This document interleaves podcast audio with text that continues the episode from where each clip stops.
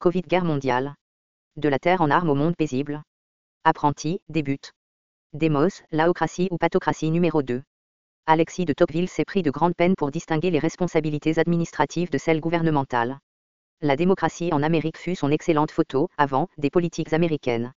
En principe, le gouvernement se focalise sur les problèmes d'enjambement national, affaires étrangères, stratégie militaire, commerce outre-mer et d'autres fonctions d'intérêt global. Il doit s'en occuper exclusivement et abandonner d'autres issues. Le gouvernement se concentre en haut dans la capitale, vers l'extérieur dans l'espace et à l'avenir dans le temps. Celui supérieur traite d'engagement à longue portée avec bienveillance désintéressée. Il lui quand le désastre accable les services locaux, quand les exigences se réduisent en quanta simple de sustentation, d'abri et de sécurité. S'il fonctionne bien, il réduit la misère collective, quoique des locaux, emballés par l'avarice et la crainte, aient tendance à aggraver une situation déjà pénible. Cette capacité gouvernementale fut dramatisée dans la version filmée par Frank Capra du livre de John Steinbeck, The Grapes of Les raisins de la colère. Des employés fédéraux pouvaient fournir aux pauvres migrants des logements sécurisés, sanitaires et peu coûteux, alors que les locaux n'en étaient ni capables ni bien disposés. Du côté négatif, l'intervention gouvernementale tend à s'amplifier au-delà de toute utilité pratique. À la longue, ces bureaucrates empoignent des responsabilités trop sensibles et diverses. Quand leurs échecs se multiplient, leur sens de responsabilité se brouille.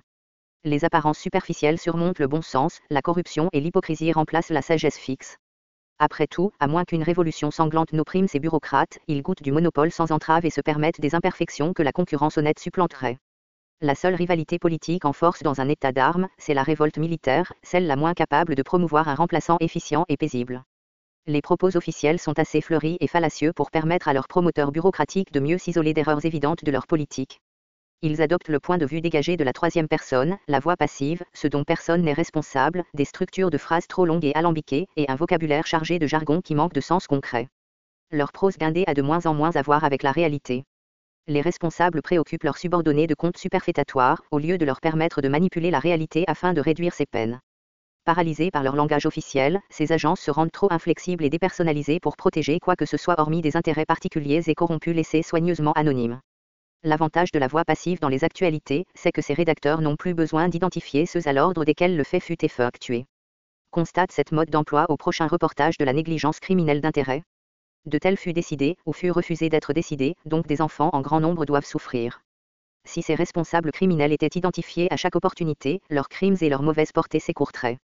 Par contre, les fonctions administratives incluent l'éducation, la police, la santé, le soutien des arts et métiers ainsi que d'autres utilités et services aux volets municipaux et départementaux.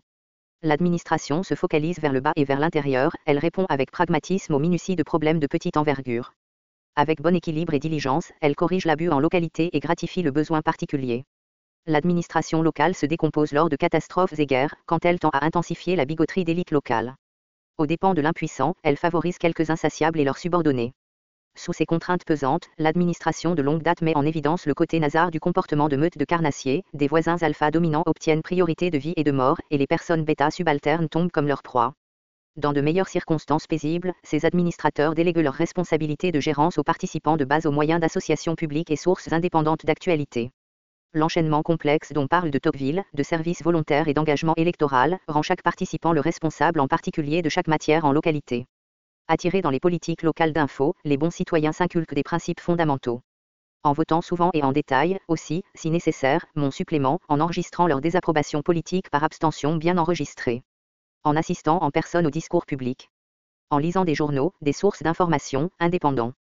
En participant pleinement aux fonctions de jury, et en se présentant pour une multitude d'offices publics également limitatifs et promouvant du pouvoir, et en servant au-dedans. Avant tout, chacun prend réplique de ses pairs communautaires les plus consciencieux, aussi attentifs au bien-être commun qu'à leur avantage privé. En effet, ils considèrent les deux inséparables, qui bénéficieraient le plus les autres, en bénéficieraient d'autant plus. Hypocrites, larcins, manipulateurs, lâches et incompétents, tout serait exposé par l'enthousiasme populaire et chassé du service public. Cette transparence intégrale devient le plus grand atout des administrations d'apprentis. Les gouvernements actuels ne peuvent profiter de cette transparence leurs dimensions et exigences d'armes ne le leur interdisent à moins qu'ils ne soient tenus au strict régime de la mentalité paisible. Le monde paisible s'adaptera afin d'y parvenir. Dans la fin du travail, Jérémy Rivkin maintient que les associations volontaires forment la colle qui tient ensemble une collectivité pluraliste. La Russie d'après le communisme se tortille en agonie mafieuse parce que les soviets n'ont jamais développé des réseaux communautaires, clubs, associations professionnelles, églises, émancipées du pouvoir d'État. Il marque cette activité civique comme du capital social et le compare au capital gouvernemental et à celui du marché. Des affiliations paisibles équilibreront ces trois formes de capital. Les États d'armes lèguent le capital social au quatrième rang, alors que les capitaux du gouvernement et du marché luttent entre eux pour obtenir dominance sur le capital criminel, le crime organisé. Monsieur Rifkin laisse tomber ce dernier sans analyse, quoique le marché noir ait toujours opéré en parallèle des marchés orthodoxes, ou crus supérieurs en temps de grande misère, selon leurs efficacités relatives. Il prévoit que 20% de la population, tout au plus et se rétrécissant ensuite, trouvera boulot adéquat dans les arrangements économiques du futur, établis sur la connaissance technique. En attendant, l'automatisation industrielle soutiendra de moins en moins d'emplois de toutes sortes, soit musculaires ou intellectuels. Les moyennes gens feront elles bon accueil à ce loisir imposé sinon souffriront-elles des abus familiers du chômage de masse d'un état d'armes, cette misère leur acclimatant à la prochaine guerre. Il propose que les trois genres de capital, social, gouvernemental et mercantile, doivent bénéficier de standing égal et de ressources équivalentes, ce qui permettra à davantage de monde de demeurer employé et productif. Sans quoi, le crime organisé se réintroduira en force. Après tout, combattre la loi avec succès et maintenir ce combat contre sa résistance active, ce sont des compétences techniques acquises, particulièrement dans un environnement démuni d'autres emplois. Le capital criminel, que M. Rifkin ne signale même pas, c'est le remplaçant du capital social, sinistre image en miroir du point de vue de la technologie d'armes. Cette triple recommandation fournit trois solides pieds de tabouret sur lesquels asseoir une inédite renaissance d'apprentis. Trois justifications pragmatiques étaient cette triade. Elle permet à une société paisible d'éliminer la dominance du capital criminel et ses frais inacceptables, quoique ce paradoxe social demeure habituel dans les sociétés d'armes, parmi d'autres contradictions choyées. Du reste, une petite dose de criminalité aide à lubrifier une civilisation trop enrégimentée, quand des règles trop dures sont mises de côté en faveur de moyennes gens, au lieu d'être souscrites à leur dol. Les meilleures lois sont draconiennes mais presque jamais mises en force car restreintes par droit d'appel réitéré. La tradition tolérante d'Amsterdam, Gedogen, illégale mais tolérée, sera adoptée dans chaque cas d'application bien sécurisé. Alors que moins de gens trouveront emploi orthodoxe, de moins en moins de revenus de taxes seront disponibles pour créer des nouveaux produits et maintenir la production industrielle. Avec l'évaporation de bénéfices ouvriers, des fonds de retraite en contraction fourniront de moins en moins de capital d'investissement pour nourrir la croissance industrielle. Ces trois préposés menacent d'étrangler la démocratie du dollar, selon laquelle un million de dollars équivaut à un vote. Ce livre esquisse beaucoup d'infrastructures qu'exige M. Rifkin et ses démocrates du dollar pour satisfaire leur schéma.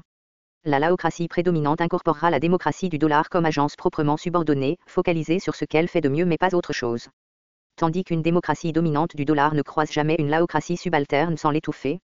Selon Alexis de Tocqueville, la démocratie et l'aristocratie sont également bien disposées à la tyrannie, la première, par la gérance d'une majorité aveugle, et la seconde par celle d'une élite égoïste. À ce jour, les branches exécutives, législatives et judiciaires du gouvernement américain sont supposées étayer son gouvernement au moyen de contrôles et d'équilibres. Au lendemain, les fonctions gouvernementales et administratives contrecarreront l'inclinaison des deux de monopoliser le pouvoir, ses responsabilités et ses redevances d'impôts les apprentis nourriront une volonté populaire éclaircie qui, sitôt mûrie, assurera ses responsabilités politiques en perpétuité. Une fois bien accordées à la productivité de la superconscience collective, de telles se rendront aussi incontestables parmi les apprentis que les droits humains le sont parmi les Français contemporains. La démocratie en Amérique contient des observations brillantes en nombre trop élevé pour être introduites en détail ici. Lecture recommandée.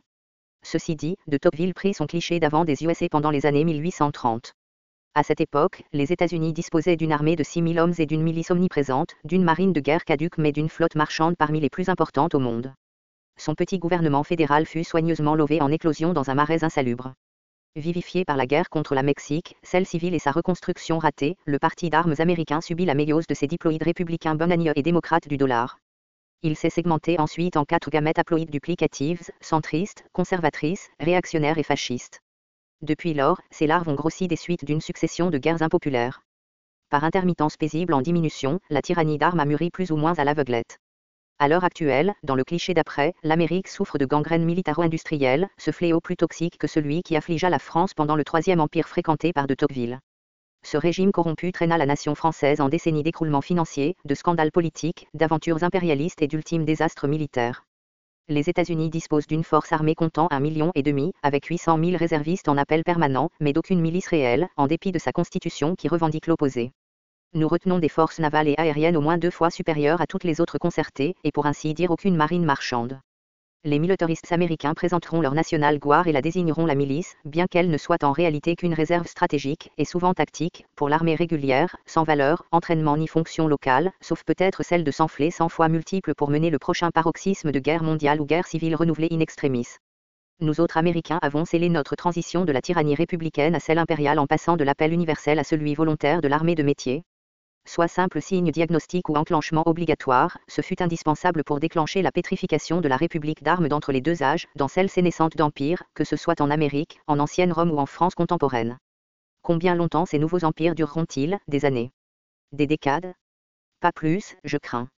La capitale de l'Amérique est un travesti, là où les intérêts les plus riches au monde occupent des vestibules en marbre, semblant parfaitement à l'abri, alors que des taudis parmi les plus malsains du pays les environnent de près, administrés sans représentation par ces mêmes intérêts bourrus au Congrès, à leur bénéfice et au détriment du bien public. À ce jour, des républicrates et démoblicains américains dirigent, au nom du bipartisme, un parti de consensus d'armes sous le contrôle centralisé de sociétés d'entreprise. Un côté ou l'autre peut toujours trouver bonne raison pour bloquer l'évolution de la gouvernance, souvent en déni absolu de leurs promesses électorales et votes précédents l'Amérique s'est rendue en république bananière dont la mauvaise gérance est devenue l'unique expertise de ses politiciens. Des péquenots qui tiennent l'urbain en horreur prédominent dans les politiques américaines déséquilibrées exprès pour subsidier des circonscriptions conservatrices rurales et suburbaines, et surtaxer celles progressives urbaines dont les infrastructures et services vitaux sont systématiquement cannibalisés pour offrir des cadeaux faciles aux autres. Tout cela est routinier en dépit de massives désapprobations populaires, ouvertement et sans censure autant dans les législatures d'État qu'en celles de la nation. Les fonctions exécutives et les cours, pareillement le revenu de 15% ou plus de la population provient d'impôts ou des rejets de prison. Beaucoup moins qu'un pour cent possède presque tout et ne remet presque aucune contribution à la victorienne. La classe inférieure s'érafle pour subsister. Imposée à la limite de son endurance, soit indirectement soit en direct, elle ne peut gagner de quoi subsister alors que ses appuis sociaux sont systématiquement décousus. Une minuscule élite de parasites s'accumule richesse superflue et la bourgeoisie s'évapore dans la chaleur de friction entre ces deux groupes. D'autres civilisations ont enduré de tels affaissements, notamment celles romaines elles ont réagi à la menace en Crète dont elles se sentit envoûtées. L'Empire romain manqua de barrières maritimes et monticoles, il s'est donc ruiné sur des chaînes de fortifications indéfendables mais pour autant étendues, ramifiées et coûteux que le Grand Mur en Chine. En fin de compte, la corruption et la peste ont creusé un vide militaire au-dedans de cette mince croûte, qui aspira ses destructeurs, pauvres et avides de butin, d'en outre. Des gens évoquent, leur voix adoucie en déférence, le constat que ce grand mur soit un des seuls objets façonnés en évidence depuis l'espace orbital, hormis les alignements lithiques de Karnak et quelques mines géantes à ciel ouvert. Ce mur est en réalité une autre tumeur monstrueuse de la technologie d'armes, sa visibilité depuis l'espace, un autre mythe d'armes. Il n'est pas visible car fabriqué de pierres locales et décousu en de nombreuses barrières moins longues donc indifférenciables du terrain ambiant, à l'exception de certains segments affichés au radar depuis basse orbite. Le gouvernement chinois désigne ce grand mur comme symbole viril de sa grandeur, quant à sa mentalité d'armes. En attendant, le chinois moyen regrette, par consciencieuse mentalité paisible, les cadavres oubliés d'esclaves affamés que renferment tous les quelques mètres de cette longue cimetière. De même, le canal impérial creusé avec la perte de 2 sur 5 millions de ses artisans, passé en revue ensuite par une flottille impériale surchargée d'opulence, de flagornerie et de glorioles. Les corporations commerçantes présentent les pires attributs autant administratifs que gouvernementaux. Imitant l'administration malsaine, elles se récompensent de l'abandon de vertus civiques, quitte de leurs crimes sociétaux et environnementaux. Tel qu'un gouvernement outrancier, elles sont trop monolithiques et maladroites pour assurer leurs tâches administratives sagement elles ont hérité des pires traits de l'ancienne mentalité agronome et de ce pareillement mauvais de celle pastorale. Comme dans le cas d'anciens fermiers, leur légitimité repose sur la coercition sociale de la part d'une hiérarchie pyramidale d'armes, ainsi que son exploitation implacable de ressources non renouvelables et de gens plutôt largables. Comme dans le cas des gardiens de troupeaux, elles se considèrent fort mobiles, attachées à aucun territoire particulier et garantes de personnes hormis leurs doyens, une meute d'actionnaires et de cadres qui se votent les uns aux autres des augmentations imméritées. Comme des syndics criminels, elles sont des organes dissimulés du gouvernement plus ou moins attachées aux agences orthodoxes de contrôle, elles satisfont les intérêts clandestins de puissants commanditaires privés et abusent avec cynisme et malveillance les conséquences inattendues dont elles sont responsables. Dans l'agora virtuelle à venir, les sociétés commerçantes et des regroupements d'intérêts particuliers pourront contraindre leurs associés de voter en bloc. Le vote doit demeurer secret et volontaire pour contrecarrer cette tendance, quoique le suffrage secret cache souvent de la malfaisance politique. Des groupes de surveillance publique et de consommateurs privés gagneront égalité d'accès au réseau politique. En d'autres mots, dans une politique d'apprenti, la richesse toute simple cessera de se traduire en pluralité garantie. Privés de droits, des milliers de groupes minoritaires bouillonnent sur la Terre en armes. Ce n'est pas étonnant, puisque nous permettons à 5000 nations terrestres de concurrencer pour plus ou moins 200 certificats de pouvoir d'État. Des paysans ruinés résistent la troupe la plus impitoyable de gangsters en localité, sinon endurent leurs abus en silence imposé. Terrorisés, ils se sauvent de leur patrimoine dans des ghettos urbains en carton saturés de vidanges et à travers des pseudo-frontières en tresse dans des troupes pestilentielles sponsorisées par l'ONU. Sur le terrain, des volontaires non gouvernementaux et des employés de l'ONU opèrent comme héros pour réduire leur misère. Souvent sacrifient-ils leur tout y compris leur vie. Que leur chef se prouve aussi bon par moitié que Fred Cuny, avant qu'il nous fût arraché par des psychopathes. La situation actuelle est corrompue par la réelle politique coutumière des directeurs d'armes qui dirigent l'ensemble du haut en bas. Des réfugiés fourmillent par dizaines de millions avec encore plus déracinés chaque jour. Il n'est plus question d'aménager leur déroute en panique afin de réduire ces pertes et coûts horripilants. Il est temps de restaurer les conditions de vie dans leur pays d'origine au point qu'ils se sentent suffisamment en sécurité pour demeurer chez eux ou rentrer en maison s'ils l'ont fui. Cette suggestion s'applique aux réfugiés politiques et militaires. Ceux paisibles climatiques doivent être rassemblés en régions urbaines près de l'eau potable et de nouvelles installations portuaires situées en amont de ceux actuels. Ici aussi, des exigences antinomiques ont saisi prise. Les directeurs d'armes cherchent à entremêler des groupes disparates en ensemble bien enrégimentés. L'idéal d'armes comporte une vassalité urbaine homogénéisée, dominée par des élites internationales identiques, c'est-à-dire identiquement corrompues, des chefs honnêtes ne conforment pas assez aux intérêts spéciaux. Afin d'étayer ce régime d'aliénés, il crée des exemples en démontrant ce qui advient à ce prix du mauvais côté de la voie. Grâce aux efficacités modernes de production, des élites d'infos osent déclarer surplus des peuples entiers et ignorent les suites monstrueuses de leur verdict. Pour aucune bonne raison, la technologie d'armes nous réclame un effort collectif extraordinaire. À la veille d'un instant, nous devons laisser tout tomber pour privilégier la fabrique de divisions mécanisées, de flottes navales et d'aviation en nombre dépassant de loin ceux de la Deuxième Guerre mondiale. Leur puissance de feu et mobilité doivent être supérieures et leur manufacture, prendre moins de temps. Afin de rattraper ces quotas fantasques de quatrième cycle guerre mondiale, nous avons dû accroître un excédent de population et d'industrie écocide, de façon aussi ruineuse que possible. Nous combattons déjà la troisième cycle guerre mondiale, tandis que nous en parlons, la guerre contre la terreur, contre les drogués et celle de nous autres contre tout cela, toutes celles que nous avons eu la crédulité de stipendier. Même si celle quatrième cycle n'éclate jamais, sa facture gargantuesque nous échouera bientôt. Personne, à part les apprentis, ne sera en mesure de la défrayer soit renégocier son défraiement, surtout quand nos réserves de pétrole s'épuiseront dans quelques petites années du point de vue pragmatique. Les grands États d'armes ont une compulsion primaire, amasser assez de capitaux, d'usines et de personnel en surplus pour soutenir des armées modernes sur pied de guerre. Selon ces élites, le gâchis en résultant est entièrement justifié. Autrement, autant que grandit un État d'armes, d'autant diminués seront les besoins de son prolétariat. En cela ressemble-t-elle à la plupart des agrégats humains Autant petite la nation, autant lui sera-t-il facile de maintenir des contacts particuliers de responsabilité civique et de dialogue civilisé entre son gouvernement et ses citoyens. L'égalité ne peut être préservée qu'au moyen du fédéralisme référence URL. Et elle advient plus fréquemment parmi eux les anciens qu'au monde moderne. Si la répartition du pouvoir partagé entre plusieurs éléments étatiques est l'entrave la plus efficace de la monarchie, celle du pouvoir partagé entre plusieurs États est la meilleure à l'encontre de la démocratie. En multipliant les centres de gérance et de discussion, elle promeut la diffusion de savoir-faire politique et maintient la vigilance et l'indépendance de l'opinion publique, elle est la protection des minorités et la consécration de l'autogérance. Lord John Emmerich Edward Albert Acton, The History of Freedom, L'histoire de la liberté, MC Milan Company, LTD, London, 1909, page 20 à 21. Hitler récapitule commodément les avantages militaires d'un grand État. Citation 2, référence URL. L'étendue du territoire national est un rapport déterminant de la sécurité externe de la nation, le plus vaste le territoire dont dispose un peuple, les plus fortes ses défenses nationales. Des décisions militaires sont acquises avec meilleure célérité, facilité, complétude et efficacité contre les habitants d'un territoire national de superficie limitée, qu'à l'encontre d'un État en possession de territoires extensifs. D'ailleurs, l'étendue du territoire national est en soi l'assurance incontestable qu'une puissance étrangère ne risquera pas une invasion à la hâte, car, dans ce cas, la lutte devra être de durée exténuante avant que la victoire ne puisse être espérée. Le risque étant si énorme, il faudra des raisons extraordinaires pour une aventure si belliqueuse.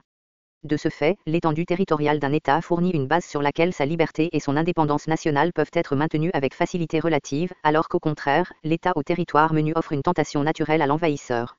Adolf Hitler, Mein Kampf, volume M1, chapitre 4. Le plus restreint le secteur de représentation politique, les plus sensibles aux besoins de l'électorat ces élus demeureront des organes politiques plus menus, indépendants et autonomes s'adresseront aux revendications de leurs électeurs de manière fiable. Gandhi indiqua quelque chose de semblable à un auditoire sceptique d'administrateurs britanniques, il est mieux d'être mal gouverné par les siens que d'être gouverné sagement par des étrangers. Encore mieux, d'être sagement gouverné par les siens. Autant vaudrait consigner ton vote à un ouragan qu'aux partis politiques de masse contemporains. Comment leurs minables chefs de parti peuvent-ils représenter les intérêts de tous avec équité, équilibre et exactitude?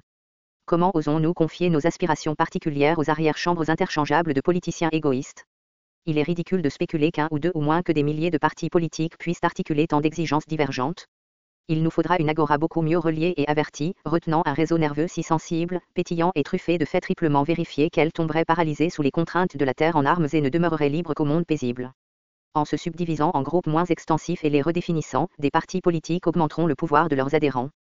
Une telle redistribution de pouvoir privera les élites d'armes de deux avantages déstabilisants, l'économie d'échelle dans la vente d'influence politique et le contrôle en monologue des médias de masse.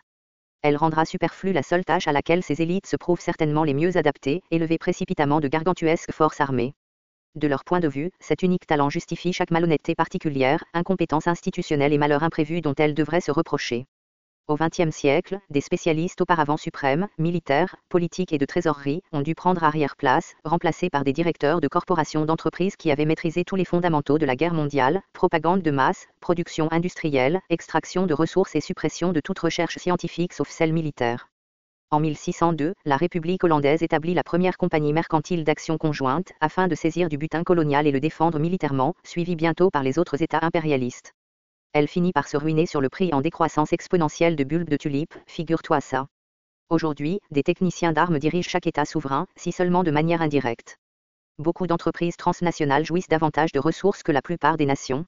Et les bulles économiques qui mèneront tout à la ruine seront encore plus ridicules que le prix stratosphérique de tulipes. Les clergés corporatifs de civilisations précédentes se sont rendus désespérément corrompus, cela leur est arrivé tôt ou tard, soit leurs bonnes intentions, discipline et honnêteté au préalable, cela adviendra à n'importe quelle organisation qui se présume capable de régir l'ensemble à l'unilatéral. L'honnêteté et la compétence à longue échéance nécessitent une compétition permissive et permanente. Toute victoire permanente d'un côté ou de l'autre, les particularités de ce côté hors de propos, pourvu qu'elle reste honnête, aboutira cumulativement en corruption et incompétence du vainqueur. Dans d'autres circonstances, la noblesse et la prêtrise se sont disciplinées avec plus grande sévérité que les membres de la classe marchande dédaignés par ceux-là. Ses membres, dont les moyens furent strictement limités et de moralité correspondante, ont vu leurs ambitions récompensées par la fraude marchande, l'usure d'armes, la surenchère d'impôts et le commerce de la famine. Que leur provenance ait été babylonienne, de la Chine antique ou de l'Europe féodale, ces individus ont servi comme agents de répression favoris des tyrans. Les descendants les plus prospères de ces scélérats ont formé la bourgeoisie originelle. Pendant la guerre froide, la police secrète et les bureaucraties totalitaires ont recruté le même genre d'individus avec autant de succès.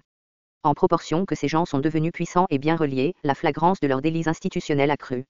Leurs méfaits illustrent une tire à la ligne frénétique entre le pouvoir particulier, administratif, gouvernemental, civique, corporatif et criminel, chacun luttant pour dominance en refusant aux autres l'efficacité maximale qu'ils s'exhiberaient dans leur milieu optimal de compétences. Les dépensiers inutiles à l'échelon global se présentent en deux catégories. 200 gouvernements tout-puissants qui rassemblent d'énormes fortunes par surtaxe d'armes. Il mine des administrations affamées, dispense au compte-gouttes subsistance minime à un prolétariat d'infos de misère ingéniée, et graisse la paume des riches avec de massives subventions publiques, ou 200 hommes d'affaires, ou une vingtaine ou deux millions, davantage riches que la faible moitié de la même population. Les administrations d'apprentis traiteront de la plupart des responsabilités collectives avec des associations électives et volontaires comportant ceux directement touchés au ras des pâquerettes. Ce schéma sera intratribal, égalitaire et anarchique, donc dépendant sur le respect, l'égalité et la conformité au palier individuel les responsabilités et les droits particuliers domineront pareillement les priorités administratives et celles gouvernementales. Ce public tomberont au palier le plus bas à partir duquel elles pourront être manipulées avec efficacité. La plupart des délégations d'autorité, et surtout des recettes fiscales, devront favoriser l'administration aux paliers inférieurs par-dessus ceux plus élevés, et l'administration intermédiaire par-dessus le gouvernement. Si des responsabilités politiques incombent à un palier trop bas, manquant de fonds pour les défrayer, ces adjoints devront les déléguer au prochain palier supérieur si maintenues à un palier trop élevé, elles doivent être rendues à celui inférieur capable de les administrer avec plus grande efficacité, comme déterminé par l'électorat directement touché. À moins du désastre et de la guerre, aucun palier politique ne doit consolider des responsabilités qui fonctionneraient mieux à celui inférieur et davantage décentralisé. La communauté des peuples du monde, vivant ensemble sous gouverne, ne sera pas une société de nations mais une collectivité d'hommes divisés en sous-ensembles uniquement selon les subdivisions du gouvernement local. Mortimer J. Adler, Comment penser de la guerre et de la paix, Simon N. Schuster, New York, 1944, page 120. Les débats d'apprentis se rendront en mesure de référendums automatisés ouverts aux audiences publiques à travers la communauté. Toutes les lignes budgétaires, directives et lois auront à courir le gantelet d'examens minutieux et de veto public de la part de chaque citoyen intéressé. Les votes en temps réel seront tabulés au quotidien par machine. Absence et moyens numériques, car non fiables, des rassemblements politiques de ceux concernés seront enjoints selon la nécessité de plus en plus de dialogues s'épanouiront entre des élites et des prolétariens d'info, jusqu'à la dissolution de cette dichotomie de classe. Chacun pourra offrir la moitié de ses impôts à ses projets favoris et nier l'autre aux articles en ligne particuliers. Le peuple sera donc permis de voter par référendum populaire, autant au palier gouvernemental qu'à ceux administratifs, en opposition des lois les pires et en faveur de celles préférables. Des intérêts particuliers et corporatifs ne jouiront plus d'exemptions administratives. Le partage de tels pouvoirs sera impensable sans stipuler d'avance que les apprentis doivent poursuivre la vérité et la justice de manière persévérante et en être enjointes à chaque opportunité, surtout pendant leur apprentissage d'enfance. Ils devront fonder leurs décisions sur les meilleures données possibles. Ces conditions seront bien servies par l'apprentissage approprié. De telles habitudes doivent être rapidement réapprises par tout le monde. La foule, devant laquelle tremblent les démocrates du dollar, elle serait beaucoup moins redoutable si elle comportait des citoyens mieux informés, davantage consciencieux et autodisciplinés, également conscients de leur liberté et de leurs devoirs au moyen de leur apprentissage systématique de tels. Commentaire Marc